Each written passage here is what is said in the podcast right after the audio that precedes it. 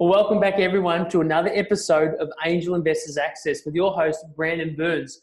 I'm excited for today's episode because I've got a guest with me. He's the Country Manager ANZ at TOA Global. He's a founder and entrepreneur. He's a SaaS and FinTech specialist. He's a startup mentor and an all-round nice guy. It's Brian Walsh. How are you? Thanks for the intro, Brandon. God, I need to actually put this on my LinkedIn. That was the best intro I've ever had. Well, I tell you what, maybe I should get into the business of doing pre-recorded intros for people on LinkedIn. I like that. So, mate, I'm excited to have you on the show. And we've obviously discussed multiple ventures of yours previously before we jumped on the show. And I'm excited to talk about your time at PayPal, JP Morgan. You spent time abroad at Intuit. And you've also set up businesses both here in Australia and in the US, which is exciting. One thing we love to do at the start of the show is to really paint a picture for our listener and viewer and to give them an idea of what a typical day in the life of Brian Walsh looks like. And maybe you can give me pre-COVID. I guess nowadays, like, I'm involved, as you said, I'm leading the country for ANZ for TOA Global. So we're an outsourcing business for accountants in Australia and New Zealand. We are a global business. It's a really exciting business, very much a startup. Started in 2014, but still growing massively. 1,600 employees in the Philippines, and yeah, we're the second biggest employer of accountants in the Philippines. A day in the life, my day is never the same. Changes every day, and which is the exciting part of what I do. And it's full of challenges. I'm dealing with people all the time. Owning the whole P&L for APAC, it's the fun part, I guess. I love it, mate. Yeah, awesome. There we go. So tell me, Ryan, if you had to outline the key hats that you wear across being an advisor and a mentor and obviously at TOA, where would you spread your time percentage-wise, and how do you find time to really be as effective as you can in all those different roles that you play? Yeah, well, I guess, look, in my spare time, I enjoy helping startups where I can. Pretty much, there's a lot of, there's a great startup ecosystem in Australia, and there's some really good communities, and I got into these communities when I was actually working in the US. So when I was helping settle a business in the US for a business I worked in previously, I got involved in a lot of these communities, and that gave me a big passion for the startup community and seeing what's there. I mean, in the early days, I got to I got to see and listen to people from Bird, Pletron, and they were in the US, and they at the time, like, they were looking for angel investments and that, and now they're billion-dollar businesses. And then when you look at, in Australia, you look at these communities, and there's so many awesome entrepreneurs, but they struggle with certain areas. And I love to be able to give a little bit of time. Like, I specialize really in strategy and growth. And that's where, I guess my forte has always been through my corporate life and in my when I've been with startups. So, I always love to be able to help out where I can. I've always got an open door. I always, spend time when I can, to help people along. Today's, business in the kitchen is tomorrow's billion-dollar business. I mean, sure. One of the big things I learned a long time ago, when I was working with Intuit, I was in San Jose. The founders, so Scott Cook's table his kitchen table is actually in the main office, and that is the table where he taught up the idea of QuickBooks and making people's finances easier. And it's just those little things, it started in his kitchen, and look, it's multi-billion-dollar business now. Yeah, absolutely. So yeah, so my time, spare time, definitely I spend as much time in startups. My day life, it's TOA Global. I wear a lot of hats here in terms of running the business for ANZ. So yeah, I find time where I can. I still have a great family life. I make sure I have. I don't call it a work-life balance. I'd say I have a life balance. Yeah, I love that. That's excellent, mate. Tell me about your time at PayPal and what was involved there. So PayPal was an interesting one. So I fell into PayPal, really. I was working with JP Morgan and I worked in the hedge fund side of things, and I was with them for about 6 years. And the GFC came and JP Morgan were at the center of a lot of this. There was a lot of redundancies. And at the time I was quite young, so I thought, yeah, this will be, you know, I can go out and I'll find something else. You know, I was getting the hedge funds, or the hedge fund industry is not where I want to be. So I thought, and at that time, you know, it was quite easy to get a job back in Dublin. The financial services industry was just vibrant. But then, as I said, GFC hit and I left JP Morgan, and then I realized, oh, it's not as vibrant anymore. There's all these jobs, you know, no one's hiring. So I started to apply for a couple of jobs. My wife was pregnant on my son at the time. So I thought, well, I have to get a job. So I applied for this role on PayPal, which looked pretty cool. And yeah, so I ended up getting into PayPal, and I was working in sort of the relationship management side of things, working with the likes of Sage and other partners, and really awesome. And you know, at the time, PayPal was starting to take off.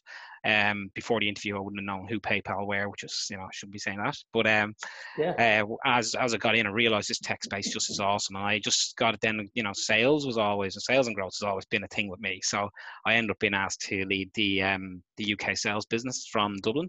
At the time, I think it was about 7 people, and grew that to 48 people in about 2 years. At the time then, Australia were looking to, you know, to grow their small business sales. And they asked me would I come out here and do the same out here. So yeah, PayPal, eBay at the time relocated me out to Sydney. And that was, you know, another pivotal part of my career, I'd say. Being able to get that opportunity to go to Australia.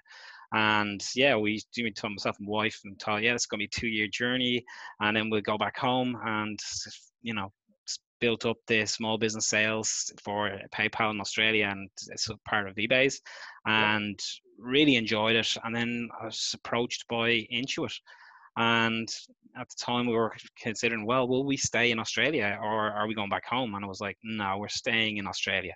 So yeah, so Intuit were launching pretty much in Australia, you know, massive business. So moved to Intuit, got to work with some of the most amazing minds there were. I mean, you know, it's a big PayPal crew there as well. Yes. So, and it's interesting. Like a lot of the people from PayPal, you know, moved the industries together. Wow. Yeah. So it's, again, and there's a good group that we all still keep connected all the time. Yeah. So it's pretty awesome. And even when I moved to Australia, I relocated 2 people from the Dublin office with me to help me set it up. And, you know, they've been pivotal people in helping me to be successful throughout my life. One of them actually even moved to Intuit not long after I did. So, and ended up actually leading a lot of my teams there. So yeah, it's pretty awesome. It's been an awesome journey, and it was Intuit that really got me into the startup landscape, you know, and the hunger for startup, because even though Intuit's a multi-billion-dollar business, they do everything like a startup. So in Australia, you're setting up, I mean, the first sales business I set up for them in Australia was in a kitchen in the Regis offices down beside the QVB in Sydney. That was where we set it up. 6 months later, we're in a huge, big office, one of the top offices in Sydney. But you know, that whole thing, you know, of where, you know, you're a startup and this is where you can get to, was just awesome. And that really got me into then moving into earlier stage startups, or startups that are up in the growth stage, which then, you know, brought me to the US. Traveled to the US from Sydney every 3 to 4 weeks for 2 years. Set up an office in Santa Monica on 3rd Street in WeWork. And yeah, really just got to see how vibrant the startup scene was there. And, you know, yeah, it was just awesome. And then coming back here, then I had to cut down the traveling, and then getting into really early stage startup then here in Australia. It's just, yeah, it's been a great journey. That's excellent. So it's been a colorful journey. Maybe could you be brave enough to share with us maybe what's been one key mistake or challenge that you've had to overcome along the journey, which has actually become a really good blessing and learning outcome? Yeah, so I guess something I would say is a skill of mine is building teams. And one of the biggest learnings I've had in my career was when you're building teams and you inherit teams on your journey, is make sure you put your stamp on it. Don't hold on to something that's, is not going to work. Like, I'm all for, I'm very keen on making sure I coach, lead and mentor people and make sure, but after that, if those people aren't the right fit, it's not good to take them on a journey, because not only are you killing them, but you're killing your own business. And, I've done that in the past. And to me, is the biggest learning is, early on, if you've got the good feel, or if this is not the right team, make sure you turn that around to be the right team. Yeah, absolutely. So make hard decisions early, but for the better long-term view. I love that. Okay, so talk to me about a time in your career journey with startups and businesses where you've actually witnessed and been a part of huge monumental growth, traction and explosion, and what things that can really indicate that a business is experiencing it and should really run a million miles an hour at growing as quickly as they can. Like, what's an example of where you've seen explosion in traction? I guess I've seen it in a number of times in my career. Even through the corporate and the startup, Intuit being, I know, again, going back to that, but Intuit was, even though we were operating as a startup, we had exponential growth very, very, very quick. And you need to really run quick to manage that. I also, when we were in the US, when we were growing there, we were selling a SaaS product. And again, it's a widget. So, when you're selling, widgets, and you start to see the growth behind where that can be. We went from a conversion of, it was an organic conversion initially of 20%. We went from the 20% conversion to, I think it was just over 70%. And that was just by putting the right team in place, having the presence in the US, and that growth, to manage that growth, you need the right tools in place. You need the right people in place, and, don't just sit back and think what you're doing now is what's going to work in the future, because it's not. You need to make sure that you're automating as much as you can.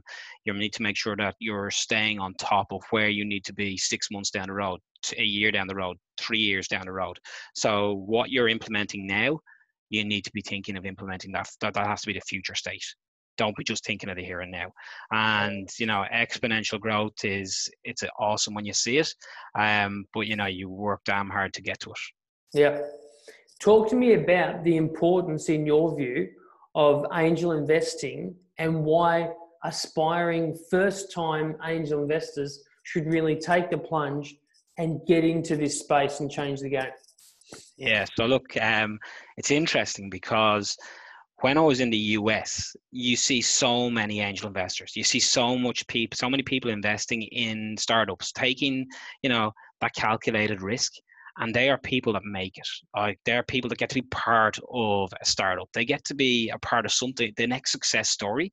In Australia, I feel that, I've been on the, on the, I guess with the VCs and that. And I guess it's harder to get angel investment in Australia than it is when you're in the likes of the US and other markets. And I feel that, in Australia, people not taking as many of those calculated risks, which they should be. I mean, we have some of the best businesses that are startups and entrepreneurs that are out there. I mean, I look at what I've seen. I've traveled the globe, and I've seen so many different businesses, and I've been part of so many different businesses. And I then, being part of so many different startup communities here in Australia, and seeing the businesses that are growing, it's just phenomenal. And those businesses need angel investment, and we should be really getting behind these businesses. I live in Noosa, and there's a place called the Parisian Hub there. There's some absolutely awesome startups there. You think about Noosa alone, there is a huge amount of startups there. You look at, I'm down here, I'm in Surfers Paradise now. You look at the amount of startups that are down here. When I think of the Gold Coast, and I think, it's like the Silicon Beach, which was Santa Monica when I was in Santa Monica. You look at Sydney, you look at Brisbane, and, you know, there's so many people like yourselves and that are putting so much into these, you know, supporting these startups, that we need more angel investors actually putting money into these and being part of these startups and being part of the next Atlassian or whatever it is. Love it, mate. We need another Atlassian. We need another Canva. We need another Afterpay. Yeah. So I've got a two-part question for you. What's been the best piece of advice you've received and from who? And what's been the worst, most horrible piece of advice? Best piece of advice. I guess one of the things, one of a previous mentor of mine always told me, you know, always be honest with yourself. You know, you've got your core values, be honest, and don't be afraid to have a voice at the table. Don't sit and be quiet. And that was actually Brad Patterson, who's now the CEO of Splittit. He's a phenomenal leader, and someone I'll always, you know, look up to. You know, my leadership skills, I would say, a lot of them pan from him. And watching him, I remember, you know, back in the days when we worked together, he, I always knew, and I used to say to him, I said, you know, one of these days you will be a CEO. Like, he's just got a presence, walks into a room, and just that guy, you know, he's there. And, you know, he always said to me, you know, you need to, you know, run your business the way you know how to run it. Don't, you know, yeah. Okay, cool. So, when we talk about worst piece of advice, or like most horrible, has there been occasions where maybe not necessarily you've been on the receiving end, but through your exposure to startups, founders, investors, mentors, you've maybe seen or heard some advice being given where you've had to jump in and correct it? And the reason I ask this is because sometimes on the startup journey, at least I've noticed, timing can play a real part in advice being really relevant and much less relevant. And sometimes it's important to have someone with the foresight to help you define whether it is actually really relevant at that point in time. So has there been an example where, you know, you've seen someone who's really thought they're on the right path and maybe heading in the right direction, but you've had to have the courage to sort of say, hang on, you really need to consider? Yeah, so actually I was contacted by a startup recently who, again, in the technology space, and the founder was the guy that I was introduced to, and they were on a good journey. They had, you know, good growth potential, and they were doing a lot of things right, but the problem was the founder didn't want to listen to his team, and he was pivoting nonstop. So they have a widget type product, but they also have a service that goes behind it. But the founder, when we spoke, and it was only 2 weeks ago we were speaking, he was talking about his plans all revolved around, I'm going to pivot here, I'm going to pivot there, I'm going to do this. And after being involved in a number of startups where, you know, you do keep pivoting and you do need to pivot, but he was moving away from his core, and where he was going was completely down a rabbit hole. And when we discussed it, I was introduced to him through one of his actually advisors. And it was more so to actually talk about, okay, you're on this journey, how do you grow on the journey you're on without having to keep pivoting? And yeah, we had to keep a real conversation around, you know, your team are saying this, they know this is where their expertise is, but yet you're entrepreneurial, you just want to be in everything. Like, you know, you need to focus on the one area, this is where you need to go down. You know, I think he definitely took it on board. Whether he does it or not is another thing. But you know, I do think, you know, he has a really great team in place. If he just, you know, concentrates on making sure, stick to what the end goal is, and go on that journey, and don't keep starting something new all the time. Yeah. What are you reading and listening to right now? What am I reading and listening to? So I just finished reading Fanatical Prospecting. So reread, it's very, if anyone that's into sales, this is a must read. So I've just launched a TOA Sales Academy, and as part of that, to be part of the sales business here, one of the must reads is Fanatical Prospecting. So part of like a curriculum that we have, and this, you start out with reading this, then we'll have classroom work we'll do around it with all our sales folks. But even for anyone that's in startup mode and, you know, doesn't have the sales background, I would absolutely recommend reading Fanatical Prospecting. It's a really good read. In terms of podcasts, I've been listening to quite a lot of podcasts lately around the accounting industry. So it's, I know people think, you know, accounting's boring, but it's actually an awesome industry to work in. There's absolutely amazing, some of the most amazing people I've ever worked with come from the accounting industry. And there's so many forward thinking accountants out there that just, you know, talking about all this, that they want to use all this new technology that's out there. And this is where, you know, you have your startups that are building all this tech, and this is your audience that will use it. Yep. And they use it to make themselves more effective. And the better the tech stack an accountant has, the more effective they can be. Yeah. So, you know, when you're building, your technology, you know, it's always interesting to think of where it fits in, you know, who the customer, who's your target market. Totally. Absolutely. Yeah. Spot on.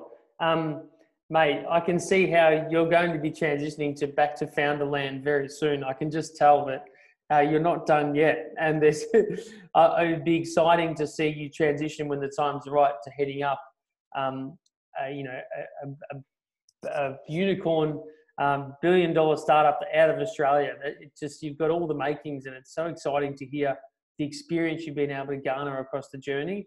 And I'm jealous that you're not down here in Melbourne with us, because it sounds like those people in Noosa are getting a lot of value. But we don't have the beaches you do.